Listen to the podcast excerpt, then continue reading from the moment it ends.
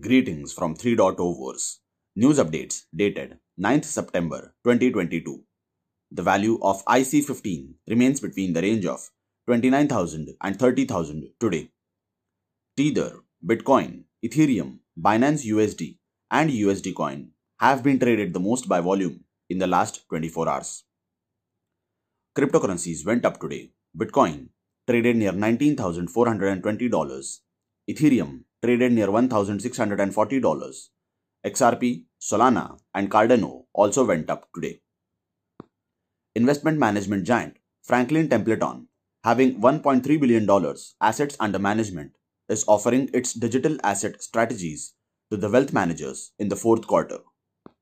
Nirmala Sitharaman, the Finance Minister of India, discussed the significance of crypto regulations with the Managing Director of the International Monetary Fund, Kristalina Georgieva. The FBI and private investigators of US have seized $30 million worth of cryptocurrency from the Axie Infinity game involved North Korean government-linked hackers. The number of crypto users in Brazil is more than 1 million now, and crypto purchases by Brazilians have increased by 68%.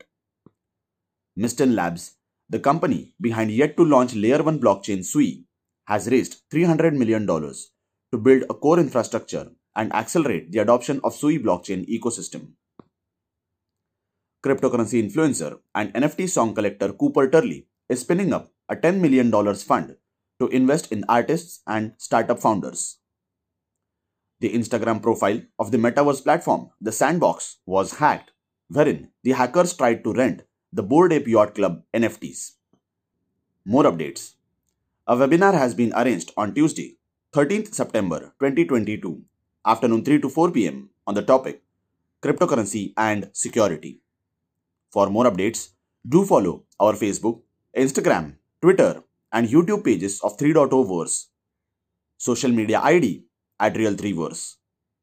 Thank you.